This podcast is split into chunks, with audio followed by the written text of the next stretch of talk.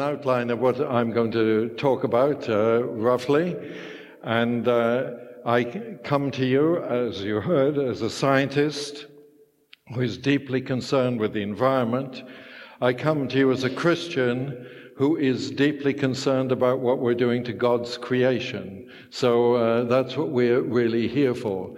Now, uh, one thing that delighted me is uh, the Archbishop's statement for Lent this year that the church is waking up. Many of denominations, not just this, the Pope published his wonderful environmental paper, Laudato Si. And that's brought me great pleasure to see because of all people who should be interested in the environment is the church because uh, we believe it's God's creation. It's more than just the environment. And so, a statement like this is uh, very important to me. So, we begin just uh, remembering that uh, the earth is the Lord's and all it contains. So, that is what this is about. But I'm going to talk to you mainly about the science of it. And uh, so, the document that's on the left hand side there is a paper from the International Panel on uh, Climate Change, and it was trying to keep the change in temperature at 1.5 degrees. The most recent meetings shows that we're heading way above that.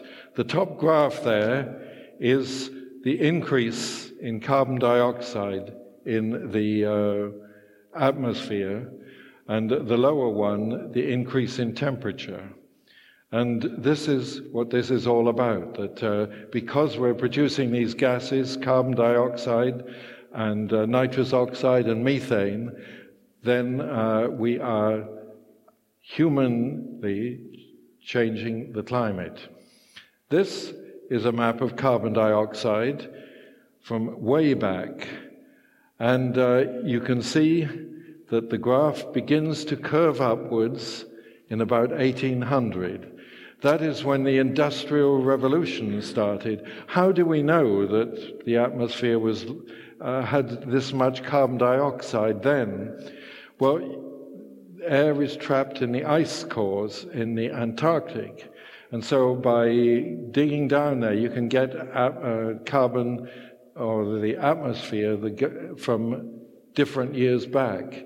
And you see how it shoots up exponentially. And so we have no doubt that carbon dioxide has increased tremendously since we started using petroleum and digging up and using a lot more coal. Then there's another gas, methane. And it is actually at least 40 times more effective as a greenhouse gas than carbon dioxide. And that, as you can see here, is gradually uh, going up too. Methane is produced in many different ways. Cattle produce a lot of methane at both ends. Rice paddies produce a lot of methane. Bogs do. But Worse still, there's a lot of methane trapped under the permafrost in places like Siberia. And uh, that is escaping now and increasing the amount of methane. It doesn't last as long as carbon dioxide in the atmosphere, but its immediate effect is very quick. Uh, as this is the first in the series, I'm explaining a little about, bit about what's causing the climate change and the mechanism. And so it's called the greenhouse effect because those gases in the upper atmosphere work rather like the panes of a greenhouse. And so they stop the heat from the sun reflecting back into space, or some of it. And that gradually heats the earth. So that's what's going on. So we need to stop putting so much of these particularly the three greenhouse gases, into the atmosphere if we're going to stop having drastic level of climate change. The reasons for it, then, what is causing climate change? It is the use of fossil fuels to start with, whether it's coal or petroleum or anything else. So those are the that's one of the reasons for it. And then the other big reason it is very much something I've been involved with my whole career, and that is cutting down the forest and burning it. This is a sort of scene that I've seen in the Amazon many, many times as, uh, over the course of time. And this year, I think there were so many fires in Amazon that it hit the international press in a big way because the current president of Brazil is very like President Trump and he's relaxing the environmental laws. And so suddenly we thought we were going down in uh, deforestation, but it went up by 82% from the previous year in uh, uh, 2019. So that is a very serious cause of it. And uh, then uh, something else that obviously is causing it is more people, more carbon dioxide produced. And that's something we need to think about in this too. Population of the world is shooting up, still growing exponentially. And so it is a cause as well of uh, climate change. This graph shows uh, the deforestation in the Amazon up to the present. You can see how it peaked here in, in uh, 2003, roughly. There was a very uh, great, we were very distressed. And I think a lot of us were working on it, and you can see it goes down on that graph very nicely. But then now it's beginning to creep up again, and uh, so we're having to work even harder, and with great difficulty politically at the moment, in Brazil in particular. Though last year I was in Colombia twice, and I was very encouraged by the attitude of the government there and their efforts to try and stop the deforestation in the Amazon Colombia. This is in an area of forest where I worked in about 1978, but now it's a soybean field. There was a soybean, and this is to feed the international demand for soy, principally to feed cattle. Europe buys soy from Brazil, China buys soy, and uh, many other places do.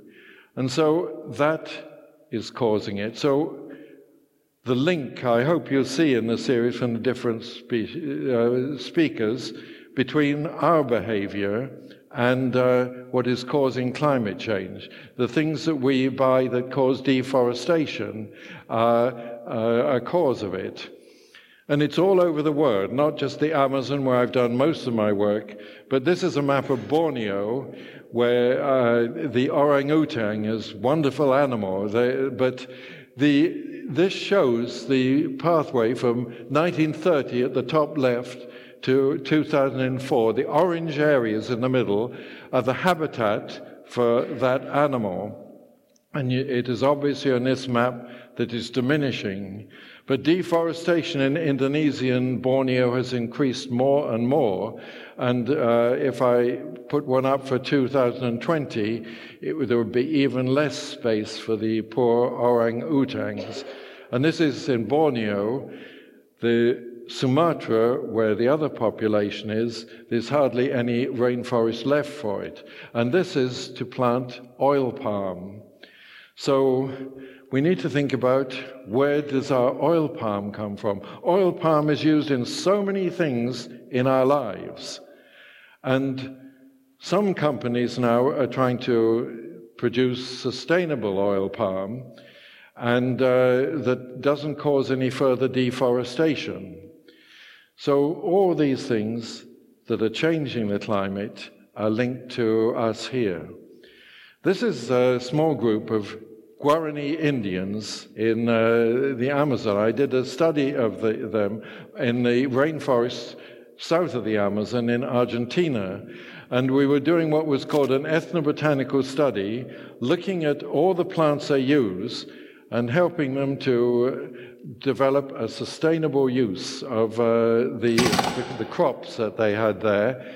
And uh, so we classified all the plants. This is, don't bother about the list of Latin names, but these were the most important plants uh, used by the Indians. The top one you can see which they call pindo, is a palm, and they use that uh, in so many different ways. The second one down is the one I want to draw your attention to, which is a, uh, a plant that looks like an elephant's ear plant that they call guembe, the second most important plant.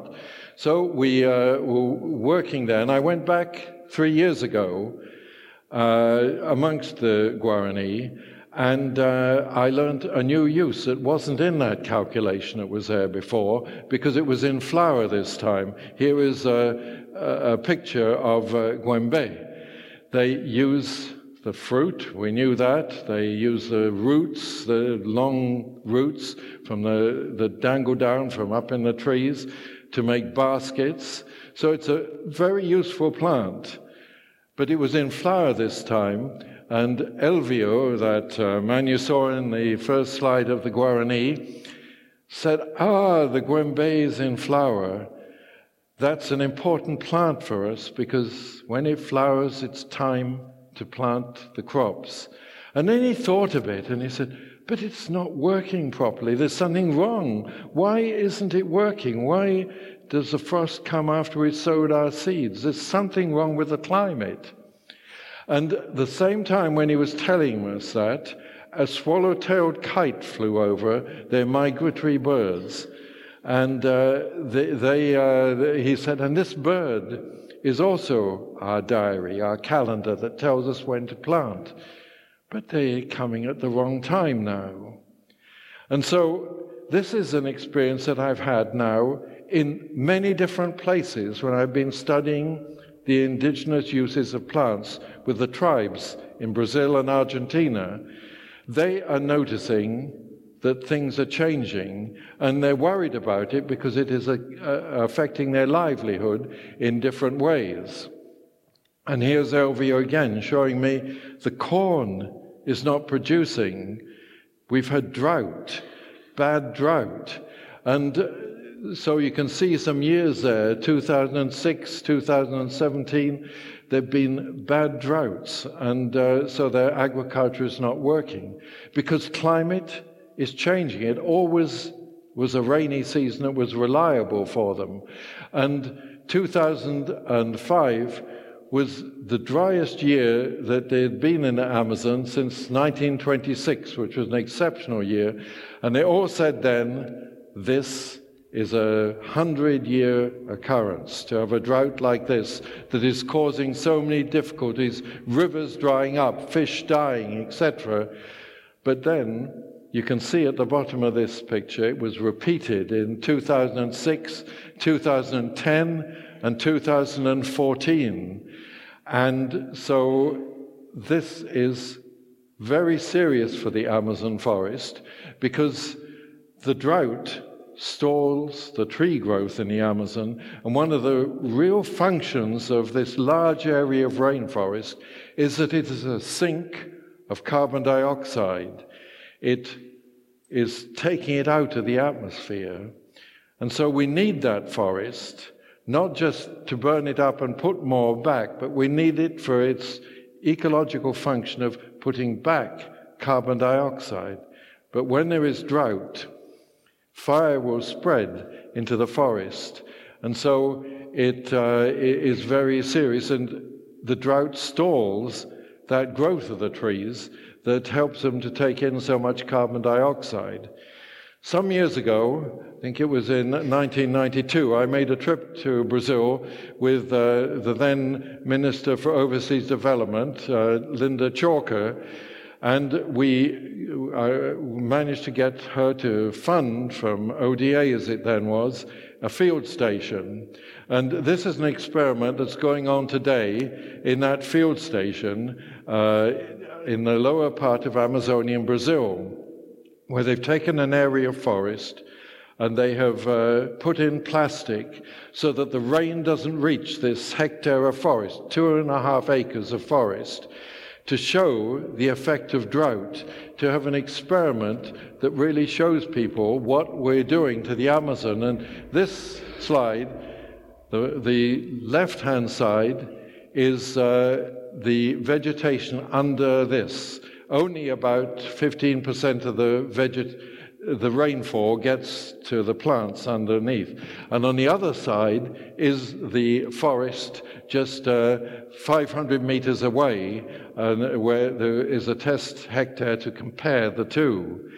And this is an experiment to try and show people what drought in the Amazon will do. It will gradually turn the rainforest into savanna. And we are very worried about that. There have been a whole series of papers in Nature and other magazines that mention something called tipping point. How much of the Amazon do you need to cut down for the whole system to start changing itself into savanna? So that is uh, very serious. Here's an area of uh, rainforest in Costa Rica, the, uh, the uh, Monteverde cloud forest. Wonderful, well preserved patch of forest. I had a student there doing her PhD, and uh, uh, she was studying a pollination of plants. And I told her to especially observe this one that looked different from the others. Six months later, after we'd been there setting up our experiment, the phone went, and Cecile just said on the other end of the line from Costa Rica, it's mice. And so she discovered the first time pollination by a rodent in the New World. And uh, so I went straight down and out into the forest with her and uh, was observing those, but it was a time when the golden toads came out. And uh, these wonderful animals were all around on the forest floor. I spent more time looking at those when I was meant to be studying the mice going into the plants. But when I went back to Costa Rica a few years ago, I asked how the golden toads doing, and they said they are extinct, plus other ones that occurred in Monteverde, because now there's a long dry season, and these animals require it to be wet all the time. That's why it's called cloud forest, a good habitat for them. And so things are dying, but why are they dying? This paper about it, really, the title there tells you everything on that. Lowland deforestation, not up in the mountains in Monteverde, is affecting the nearby mountain forests. This is the trouble with the environment and climate change, everything is connected together. So, what you do in one part of Costa Rica, in the lowlands, is affecting this most beautiful reserve up in the highlands. It is truly well preserved and patrolled. So, of all the reserves, it's model in many ways, but they can't control the climate that's going on. And this is a big problem in conservation in many parts of the world. Just use this as an example. This paper says that uh, the mountains in Japan, the vegetation is being affected by climate change.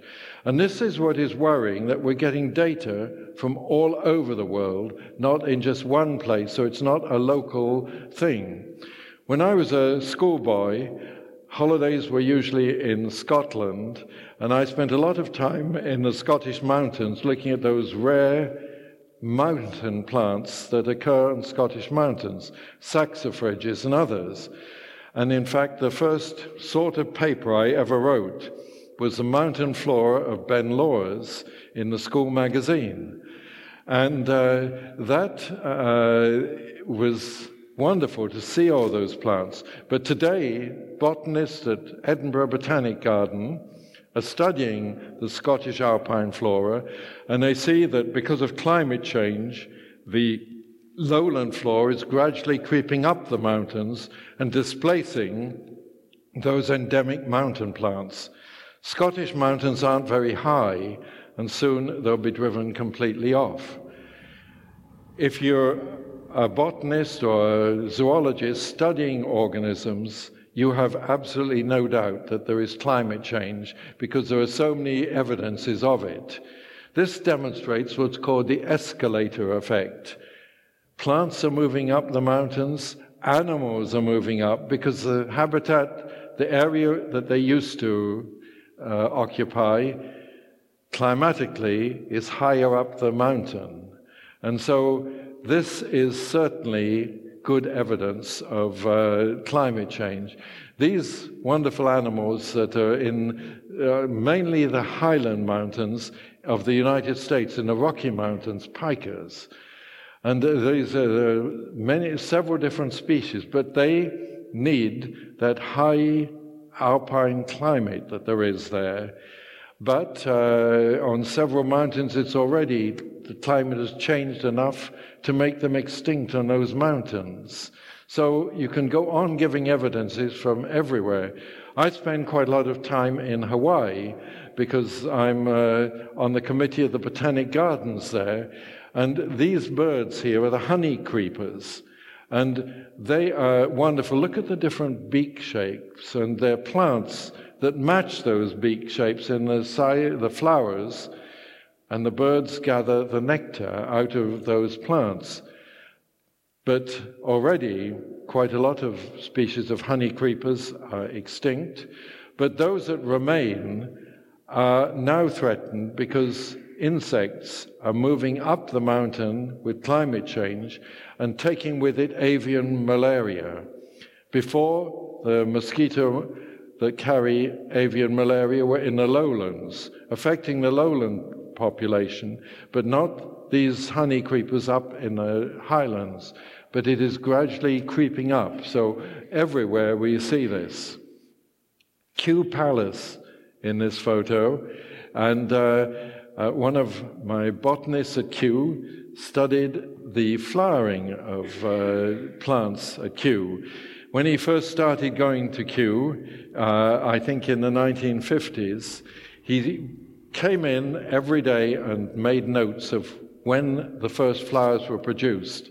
When I became director, he was just reaching t- uh, uh, retirement, and he had these data for 35 years. And he showed them to me, and it showed that the plants were now flowering at least a week earlier on average.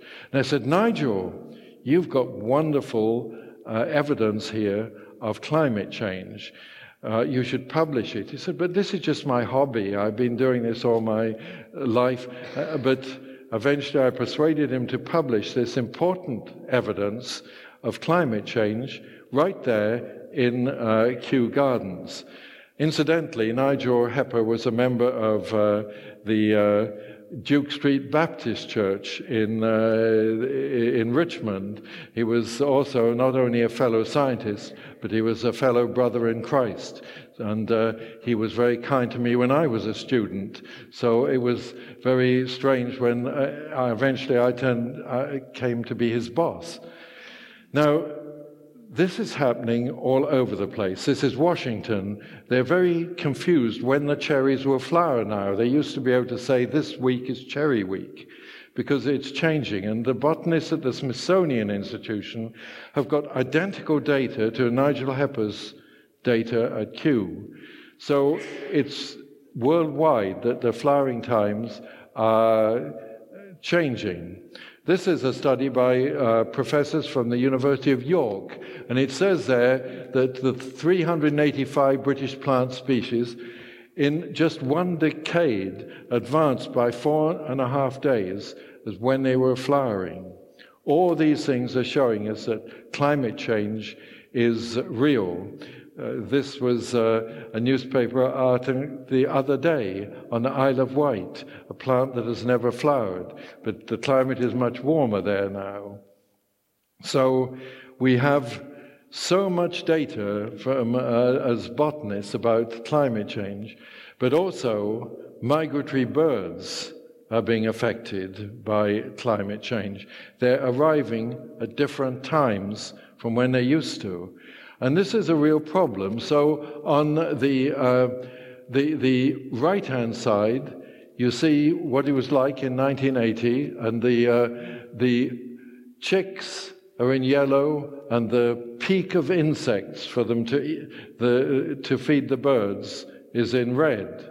And you see how they coincide nicely on the right hand side, but you see that they're no longer synchronous today. And one of the causes of the loss of our songbirds is that there isn't this wonderful synchrony that makes sure the insects are there just when the birds need to feed their chicks. And uh, so we are seeing climate change evidence from it. This probably is one of the, the first mammals that they really believe has been uh, made extinct by climate change. From the mosaic tailed rat from uh, an island, Bramble Cay, in uh, Australia. And uh, so that's been uh, talked about a lot. And part of the reasons for the extinction of that, and probably other things soon, is sea level rise. So, one of the dangers of warmer climate is that the ice in the polar regions and in glaciers is melting, and that is causing the sea level to rise. Now, if you look at this graph carefully, which is uh, for, from 1870 to 1924 at the base, so it was rising a little bit then. And then the next section there is from 1925 to 1992 it's going up a bit more. And then you see the top part of it is from 1993 to 2012. What is happening is sea level is rising faster all the time. So it's increasing. It wasn't very much to think about in uh, 1924 or to worry about at all. But today it is. Think of how much of the world's populations are at sea level. Bangladesh is already suffering terribly from rising sea levels.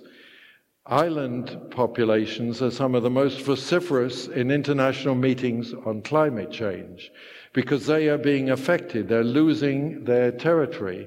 And so these small nations in the Pacific are very important politically for their voice in uh, the United Nations. And when the, uh, the ice is on land, somewhere like Greenland, then that goes into the sea and causes sea level rise. If it's the, the icebergs that are already in the sea the, and they melt, it's not causing the same level as when it comes off the land. This is in Colombia with uh, 1946 compared with 2006.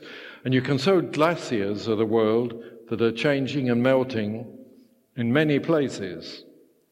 A lot in South America that I've seen over the course of my career, and also in the Himalayas too. And this is again water coming off the land and into the sea. I, in the questions I was asked uh, about, I mentioned the seed bank that we set up at Kew. And this is the famous one in Svalbard, uh, in Norway that is collecting all the varieties of crop plants that uh, we can. And it was put in Svalbard because there it is permafrost. And so the heating, the cooling to keep the seeds cold is not so expensive as doing it in a warmer climate. Last year, the ice around the entrance of Svalbard Seed Vault began to melt, something they never thought when they planned to build this, because they said it's in permafrost. So they had to alter the drainage at the entrance very severely to cope with water instead of the ice. Incidentally, this seed bank exchanges with the Kew seed bank, and we have duplicates of each other's collections in a small way. Polar bears are another animal that's affected by climate change because they need the ice to hunt the seals. But there's not so much uh, ice available for them in uh, the Arctic region anymore. I wrote this book in 1997, and you can see the title Extinction is Forever. And that was because I was truly worried then about plants going extinct. And I got together authors from every country in the Americas to write a chapter on what was happening in uh, their particular country. And I quoted the book on tropical forests and climate change in 1981. But it's taken the world a long time to wake up. Now it is waking up, and so please continue to help it so that uh, things like this, the extinction, does not carry on because it's not just the effect on climate, it's what it's doing to all these plants and animals that are so holding the world together with the interactions. And there's so many examples of extinction. This is just a cartoon of the last individual of uh, various uh, species that have gone extinct. I think uh, probably the most famous one on the uh, left, Lonesome George, is uh, the one that's had uh, more publicity than any from the Galapagos Islands, although they found some of his genetic material in, a, in another tortoise now elsewhere. But these are the, the last ones. A passenger pigeon, Martha, in 1914. That was the most abundant bird in North America, but it was good eating, and they were hunted completely to death. So extinction is happening in many different ways. And there are many organizations that are giving us the data on this. The Living Planet report of the World Wildlife Fund shows us uh, what is happening an 80%, uh, an 80% reduction in vertebrate animals over the time from 1970 to the present day. I was looking through my library as I was preparing for this, and uh, in my collection of books on climate change, here are just three I picked out to show that it's affecting so many different things climate change on birds, climate change on crab populations, soil, and climate change. And so it is a worldwide problem that uh, we must address. Now, I would be very tempted, and when I'm talking on tri- climate change, I usually go on and give a whole lot of ideas of what we can do about it.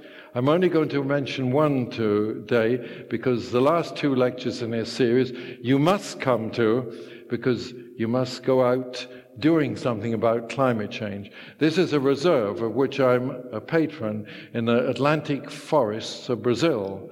And uh, we began with a small area of 500 hectares. We now control uh, 6,000 hectares because of generosity raising funds. Half of that was already forest, half of it was agricultural lands. But we have been planting lots of trees. This is a very new plantation. Now, this is putting back forest where it used to be, but those trees, over their life, will absorb a great amount of carbon dioxide. And so, planting trees, but putting them back where trees belong, I'm a bit worried by some of the projects I've seen that want to put trees back in natural habitats that are not forested. So, this is a quote by an old friend of mine, Larry Hamilton, an ecologist who spent his life working for the East West Institute in Hawaii. And this is what he said in a, a, a, publication and a paper that I heard in 1993. It's not ecologists, engineers, or economists, or earth scientists who will save spaceship Earth, but the poets, priests, artists, and philosophers. That, I think, ever since I heard that, has been a challenge to me, and why it is not just worth speaking in all the scientific meetings I go to uh, with the uh, ecologists, scientists, and engineers, but talking to the people who have ethical and moral reasons for saving spaceship Earth. So we need the poets, the priests, the artists, and the philosophers. So I thank this church that you're beginning to uh, do this. We have uh, Pope Francis, who uh, has put out this great challenge to the Catholic Church in his encyclical Laudato Si. And this is just an editorial saying in the Washington Post saying that the Pope was absolutely right in what he said there. There's so much good climate science in Laudato Si, I couldn't believe it. And the church is waking up to, uh, to this. And there are quite a lot of Christian organizations that can help you go forward in climate stewardship. I point out one there that says offset against it, because perhaps my greatest problem is that to talk about this and do research, I have to fly around the world a lot. So I offset this with uh, climate stewards planting trees in Kenya and in Ghana to uh, put back the carbon from my flights. And a challenge to the churches is eco congregation, maybe out of having this series during this Lent. Something that might come out of it is that this church will become an eco congregation. This is the roof of the hall of the church which I belong to. And uh, we struggled initially to be, get, become a bronze eco church, eco congregation. And then, once we've done very small things, we have a silver award now. And we're working very hard to become gold. This involves the environmental behavior of the church and the environmental behavior of the members of the church. And so it's a challenge that we can do this. Now, I was delighted when the Church of England said that at the Synod they were going to set net zero carbon by 2045. But when they got together, they reduced that and said they want to be zero carbon target by 2030. So you are right on target here in Christchurch by working on uh, this and uh, going along with what the Synod of the Church of England has agreed to do. So, why do we want to do that? Let us just finish by remembering that it's by Christ. For him, all things were created, both in the heavens and on earth, visible and invisible, whether thrones or dominions or rulers or authorities, all things have been cre- created by him and for him. So keep up the good work and follow up. Come to the next four of this series to learn as much as you can about this important topic that we desperately need to address climate change. Thank you.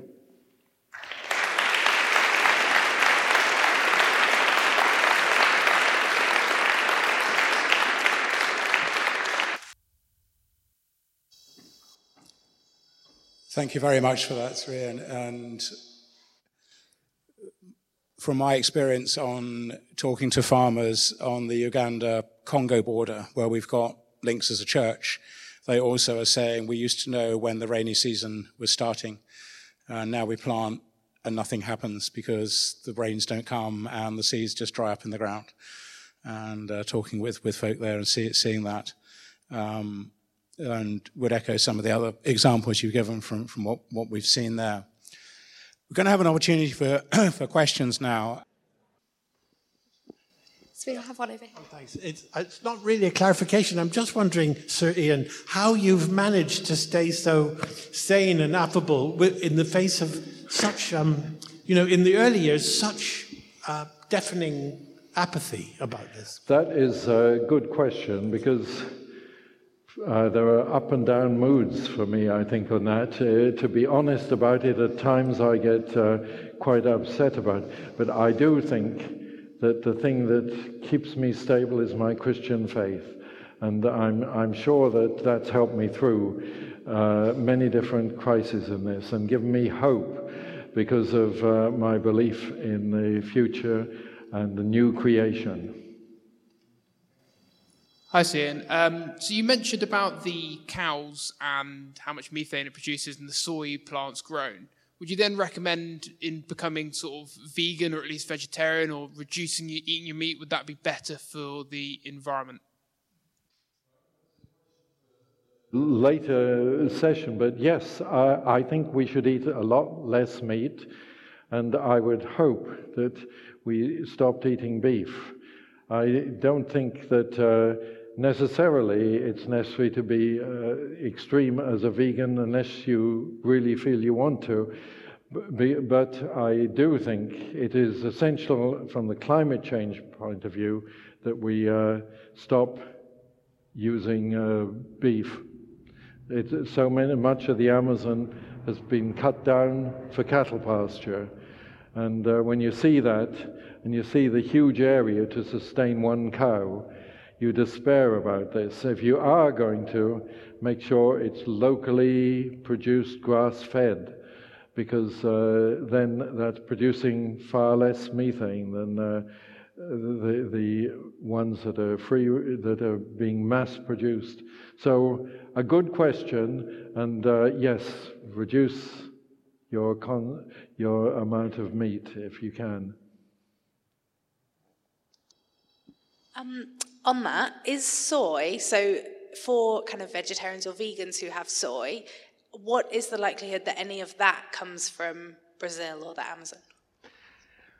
I think the likelihood is fairly small, fortunately, that a lot of the soy that is used for eating comes from uh, other places, the uh, USA, for example, quite a lot. And again, we need to look at the labels, where it's come from. Is it uh, produced from a sustainable source? I think with many of the things we use, like palm oil, we do need to be very selective consumers. And certainly that is equally true of soy. So uh, be very careful about it. But I think most of the Brazilian soy that's destroying the Amazon is for feeding cattle. Thank you very much for the t- uh, talk. I was just going to ask um, you used the word climate change, and lots of people use the, the, the phrase um, global warming. Is there a difference, and uh, which would you prefer to use? Or? That's an interesting qu- question. Uh, I, I think that I prefer to talk about it as climate change because uh, that, it is much more than just global warming. And the climate change that's happening around the world uh, is uh, very obvious. If you talk about warming, there are some parts of the world that with climate change are getting colder and others are getting warmer. It's the world average that is going up. And so, for that reason, I think it's much better, and we see the effect much more realistically of changing climate than actually of global warming. We know that temperatures will go up and down in cycles anyway, uh, but scientifically, there's no doubt that world temperatures are rising and they're reaching 1.5 degrees fast, but uh, I refer much more to it as climate change. One of the wonders of God's creation is the ingenuity of man. And I'm aware of a lot of work going for the holy grail, if you like, of converting carbon dioxide into water with a net energy gain. Are you aware of such sort of scientific work in this area that, that will actually allow man, with his ingenuity, to solve this problem? Because I can't see us going back you know, uh, and stopping the, the use of energy that we've got so used to? I uh, think that really, basically, we have to try and leave the rest of the fossil fuel carbon under the ground. Uh, I think there's quite a lot of work going on on thinking of ways to store carbon to take it out of the atmosphere. I'm not very optimistic that that will really work, except I know that planting trees in an area that is, uh, has been deforested is a very good way of getting an awful lot of carbon back in. And I think that is much, probably in the short term, that's going to do a lot more than uh, some of the engineering ideas that are going on. And some of those are likely to have a pretty adverse effect that are not tested, such as uh, putting up shades of some sort in, uh, uh, to stop the sunlight penetrating. And there are all sorts of ideas like that. Putting iron filings into the sea to get the plankton to, uh, to uh, produce and uh, put the carbon into the oceans. They're already doing a lot of that without that. And so I am uh, rather skeptical about the future of bioengineering for that. Um, you mentioned um, the tipping point of um, climate change and how close we are to that. Personally, what are your thoughts on how close are we to it? Are we? Is it just around the corner? Is it in ten years? Is it in fifteen years? That's uh, at the moment we are liable to get to 1.5 degree increase in average world temperature in about 10 years' time. And so, if we wanted to stop it at that, which what is the goal still of the, the, the International Panel of, on Climate Change, we are not heading near to that at all. I think that uh, we definitely go up to at least uh, two degrees. I, there's very little doubt about that. But uh, if we go beyond that, I think it would be very dis disastrous and there'll be much more extreme climate. We're already seeing in Britain uh, a change in climate. This rain that we've had recently, it never used to be quite like that. I remember when I was a student skating every uh, winter on uh, Port Meadow in Oxford. Uh, well, there's so many demonstrations now of how uh, this is going up and up that it needs radical uh, change in this. So I'm all for much more radical uh, environmental action being taken. One of the important aspects on this that and I hope one of the solutions that comes out of this is uh, that they tell you is that uh, one should contact politicians, local and national and international, uh, and uh, and send letters about things. And uh, we have we're hosting the next convention of the parties on climate change in Glasgow in November. This is a vital importance for the future of climate change. And uh, can we get our government to take enough interest in it? We all need to be lobbying about the importance of the meeting in Glasgow if we believe and take climate change seriously. Yeah, when I was at um, school, I think possibly in the late 80s, we were learning a lot about CFCs and a sort of giant hole in the ozone layer. And these days, that's CFCs and that you don't really hear about. Has that been a success? Now, I'm glad you mentioned that because, yes, that has been CFCs, uh, compounds that uh, destroy the ozone hole. Now, the ozone up there in the atmosphere reduces the amount of, uh, uh of uh, ultraviolet light coming in, and ultraviolet light in large quantities is very dangerous to uh, humans and to many other animals and plants.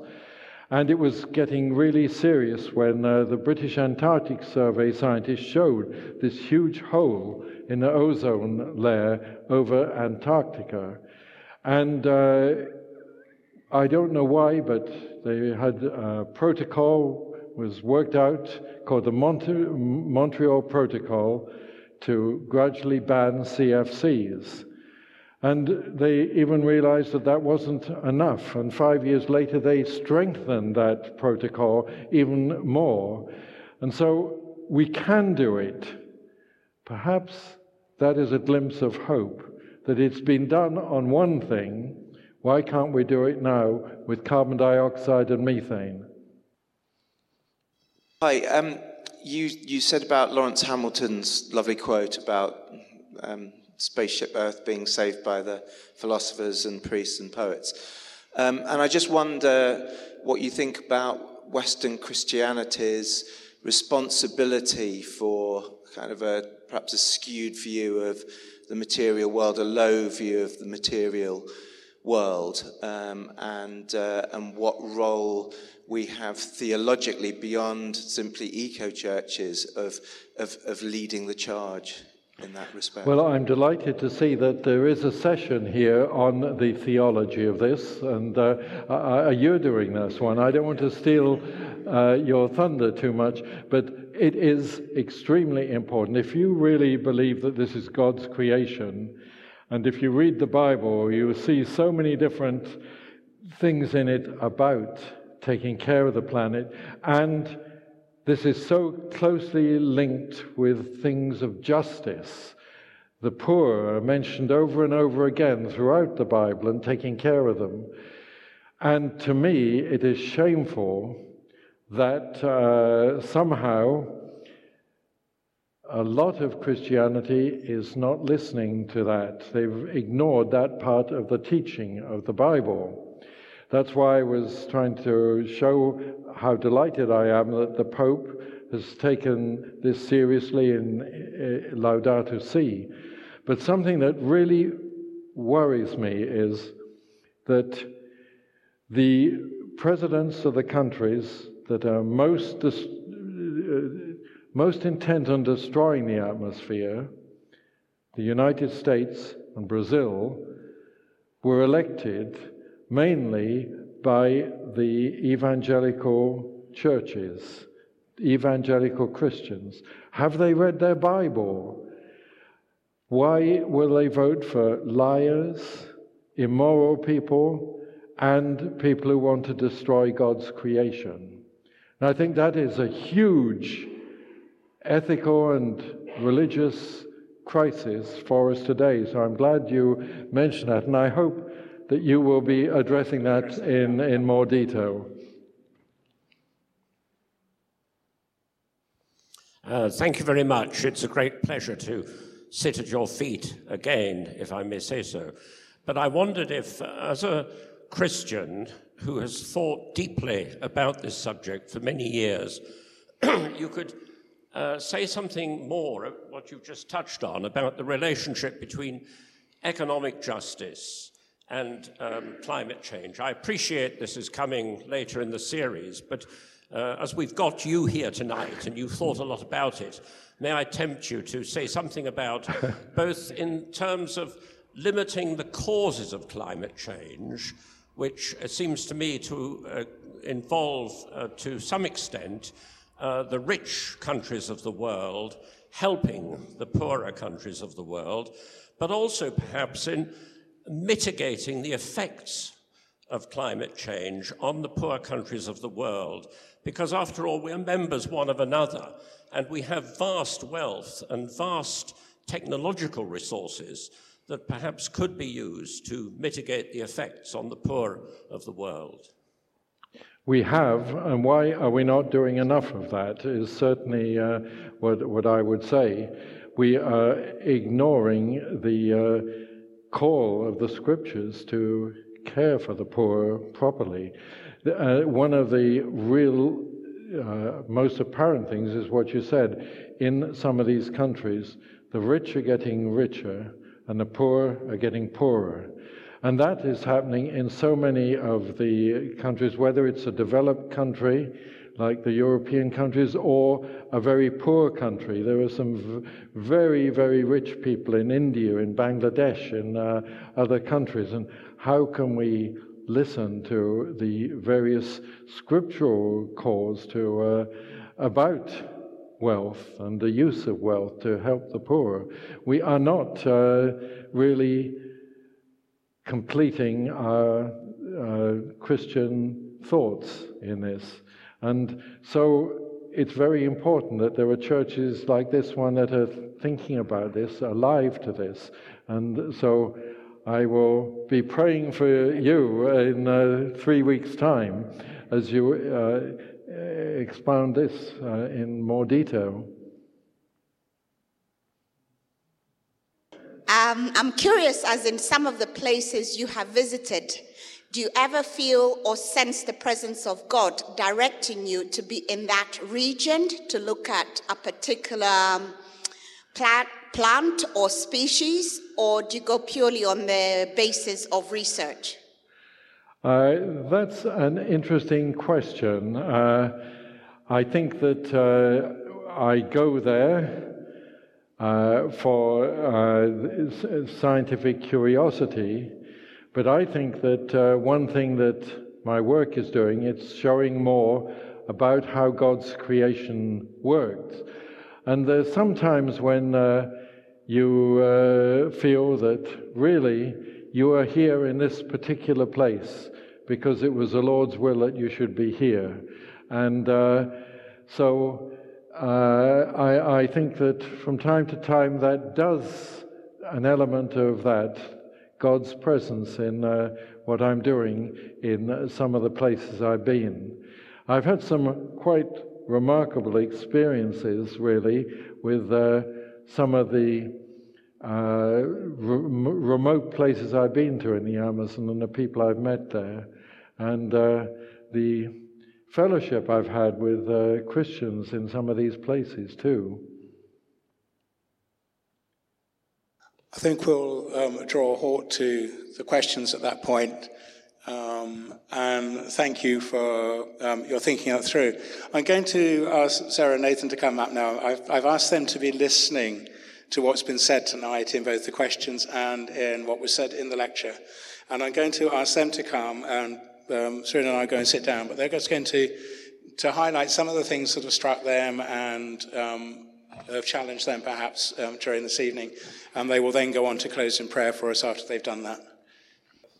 Yeah, I just wanted to say an absolutely massive thank you. That was so interesting. Um, for me, as like a personal perspective, um, I'm currently writing a dissertation about the effects that climate change is having on uh, the way we shop and the fashion industry and how incredibly detrimental that is for the planet. So learning about the way that um, that it's affecting all kinds of nature and world and everything is just fascinating and also really sad as well. It's really devastating to hear about. I think especially as well. Um, it's very easy for us to make uh, changes in our lives because of you know these influences that we have at the moment there's such a massive push for us to live in a way that's more sustainable and that is so incredible uh, but to actually see the impact that it's having we don't always get to see that in our lives every day. Um, there are some things, like you mentioned, the rain that we've just had, like crazy amounts of rain. Um, but a lot of the time, the impact of climate change, um, correct me if I'm wrong, but it is in the poorer countries and developing countries. We see like the, the changes in the way that those flowers are, um, the plants are flowering. Um, and I think for us, especially um, in this country, to be able to see the effects that climate change is having around the world um, is so incredible to help spur us on to say that actually this is a real thing that's happening and, um, and this is something we need to do something about. Mm. Yes, yeah, I want to say thank you. I found it fascinating. Um, I'd not learned much about it, um, and it was really fascinating. I think a few of the, the, the, points that I came away with was, was that statistic you said about the deforestation has risen by 82% since last year. It's just, or the year before, it is actually just, I mean, that's insane. When you thought it was going down and it's actually risen by so much is terrifying. But I think one thing that struck me was there was an excitement when you were talking about that we can make this change that it is terrifying, and if we don't make a change, it's devastating. But in reality, there is an excitement that we can have about fixing this problem, that it's not just everything is awful. There is ways, and people are investing time and effort, and it's the grassroots level people that need to make this change because the people at the top aren't doing it in terms of the government Um, and it's, it's actually us, and we can make these changes and impact the people who are higher up to invest in changing the way that we conduct our lives and reduce our carbon footprint, um, which I just found fascinating. Yeah, so uh, going on to that, I just want to really, really encourage you all. Please come along to the next four um, evenings in this series. Um, obviously, next week's going to be learning more about it, but then going on, we're going to be really hearing about how we can actually make practical changes in our lives, which is so important um, and really encouraging to hear that actually we can make a difference. Obviously, it's devastating, but this is something that um, that we're called to. You know, this is God's creation, and as Christians, it's so important that we look after it. So, really, really want to encourage you to come along. Um, and finally, can we just have a massive round of applause for Sir Ian? Thank you so much.